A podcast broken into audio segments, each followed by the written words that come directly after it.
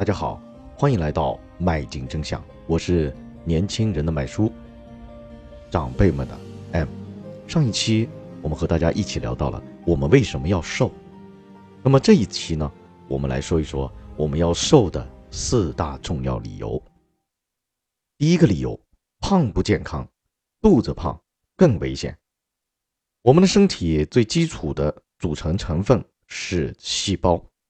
而脂肪是组成细胞膜的核心成分，脂肪最重要的作用是储藏能量，它将我们身体中剩余的能量储藏起来。脂肪并不仅仅只是储藏能量的仓库，还可分泌出给我们的身体的每个部位传达信号的激素。激素分泌过多或者过少，我们的身体都会出现各种问题。我们的周围充斥着热量非常高的食物。但是我们的生活环境使人们变得越来越缺乏运动，身体变胖了，体内的脂肪细胞就会增加，而增加的脂脂肪细胞就会分泌出过多的激素，这就会增加我们患高血压或者糖尿病的危险。大家可能不知道，在我们的生活的周边有很多种的肥胖，那其中比较有代表性的分为两种，一种是皮下脂肪性肥胖。及皮下聚集脂肪造成的肥胖，它的特征是什么呢？是下腹部、大腿内侧、臀部啊这些下半身积聚脂肪，这个外观看起来呢有一点像梨的形状，所以也被称作梨形肥胖。还有一种呢是内脏脂肪型肥胖，肥胖呢堆积在腹腔以内，形成一种像啤酒肚的体体型啊。因为外观呢有点像苹果，所以又被称作苹果型肥胖。用手抓不到，但是储藏在体内器官的内脏脂肪，比位于皮肤下方可以用手抓到的皮下脂肪更加的危害。大家一定要注意。为什么这样说呢？内脏脂肪的脂肪细胞会使我们的身体产生炎症，或者使我们患有心血管疾病、糖尿病。等成人病，虽然减少体重，即减少全身的脂肪量非常重要，但是其中最重要的是要减少内脏的脂肪量。反映内脏脂肪量的最准确、最简单的方法就是测量腰围。很多人一过三十岁就会意识到养老的问题。我们今天来看看决定我们下半生的生活质量，这也就是第二个。你需要瘦下来的理由。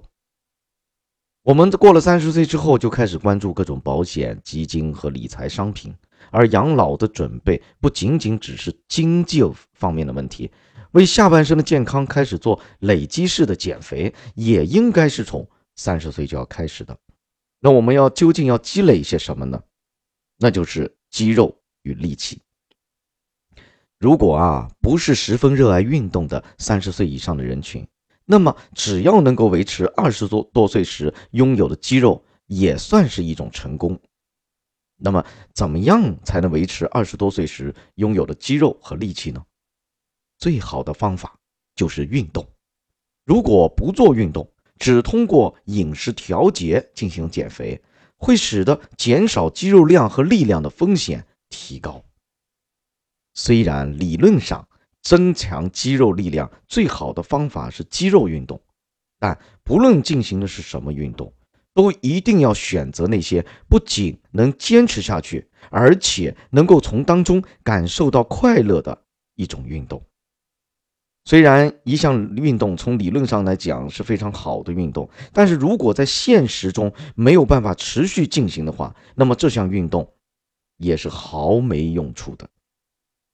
就像我们为了养老的问题而一点点的努力累积积攒并不多的钱一样，我们需要寻找自己真正能够享受其中快乐，并且能够坚持做下去的运动，然后再通过这种运动累积自身的肌肉和力气。只有这样，在未来更多的日子里才能健康的活下去。所以，这就是告诉大家。体重决定我们下半生的生活质量，因为我们过了三十岁之后，如果不及时进行有运动的纠正，那我们的身体将会越来越差。第三个理由是为了孩子，你必须控制体重和腰围。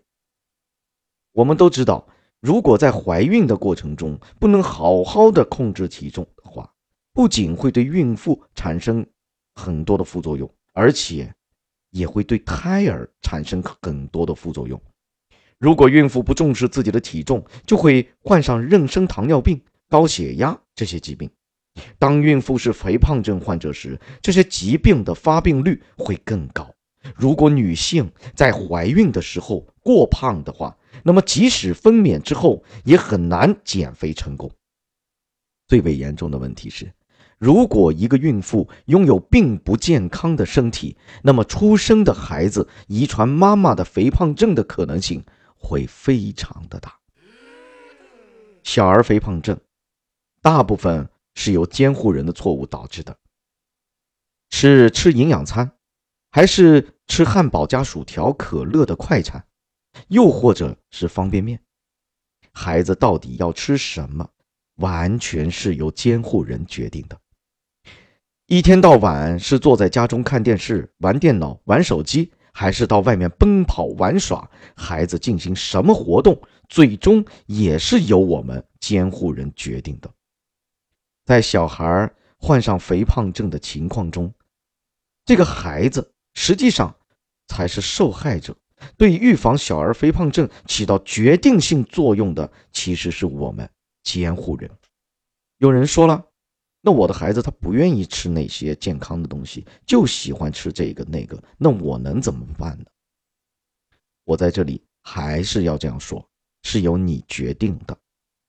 还是由你决定的，就好像我们现在很多年轻人都知道了一个道理：孩子到处乱跑，然后中午吃饭的时候，爷爷奶奶追着他去喂是不对的。年轻人会说：“放他在那里，对吧？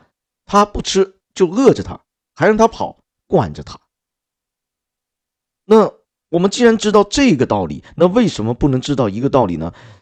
那好，你要不吃营养的早餐。啊，或者你没你不吃营养的午餐，那么你就别吃什么所谓的汉堡加薯条、可乐快餐，我不给你买，你就饿着吧。态度要和蔼，但是原则要执行。如果你是这样的人，孩子凭什么不听你的呢？孩子玩手机，告诉他手机可以玩，但是我们需要交换条件，比如说你玩。半个小时，你就需要到外面去玩半个小时，或者做别的什么半个小时，或者一个小时。我们要学会跟孩子进行交换，要让他知道他做下来的代价很高。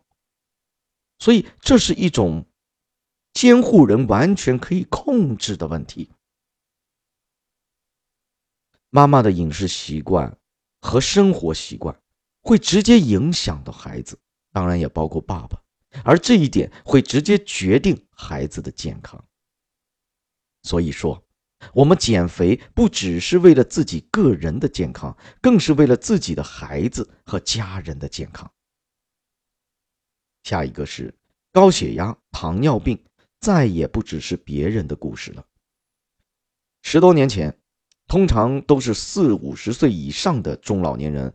患糖尿病啊、高血压等疾病，但是现在患这些疾病的年轻人正在急剧的增加。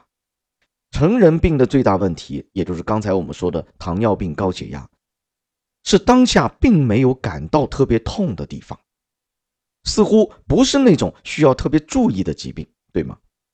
即使有的人被测出血压是一百五十的一百毫米汞柱，症状也不会立刻出现。事实上，在大多数情况下，高血压或者糖尿病等病成人病，并不是因为患者本人有什么不舒服的感觉，去医院进行定期的体检检查之后，偶然才发现的。但是，一旦人们忽视了它，一年或者十年之后，必然会出现由这些成人病导致的各种并发症。假如忽视了这种病的发病现象，那么到了四十五十六十的时候，就会开始出现各种别的病症，血管会变得又窄又硬，有可能会出现心肌梗死或者脑中风的现象。肾也会出现问题，小便会出现异常的现象，或者是因为身体会出现浮肿的现象。末梢神经也会出现问题，产生麻麻的症状，还会出现脚部溃烂的糖尿病足症。除此之外，还会出现眼部并发症。即使是当下不会出现任何症状的成人病，一旦忽视的话，就会导致再也无法挽回的结果。按照以下两个项目测试一下，如果超过了基准值的话，就立刻开始进行对自己的身体管理吧。今天送给大家一个肥胖度的计算方法，它的计算方法很简单，就是身体质量的指数来进行计算。那看看我们的身体质量指数怎么进行计算的呢？是由我们的体重公斤数除以身高的平方，那也就是我们身高乘以二。那么体重除以身高的平方所得到的结果，看看是多少的数字。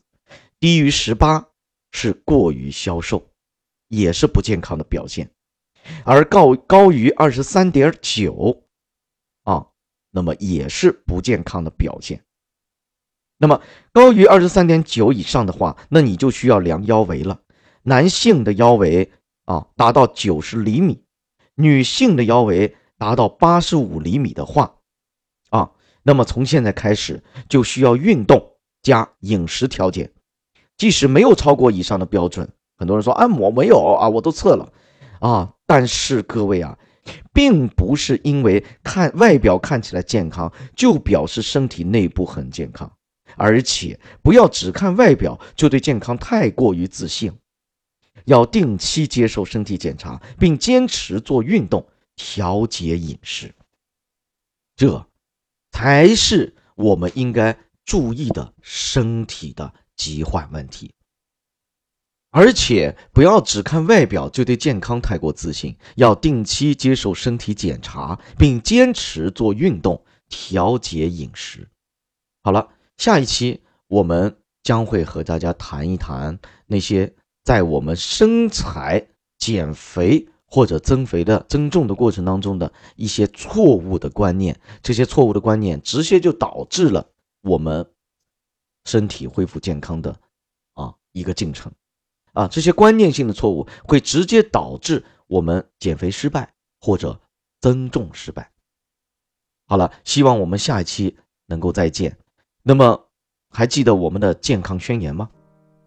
从今天起，做一个心理健康、身体健康的人，关心粮食和蔬菜，适当的放下手机，常常游走超市购买。瓜果蔬菜，少去一次夜店，拿起手机寻找让自己健康的菜谱，定立一个健身的目标，用朋友圈来监督你的进展，给自己订一间理想城市的酒店，将旅游的梦想变成现实，找一部温情的电影，陶冶一下自己的情操，对瘦弱说不，对肥胖说不。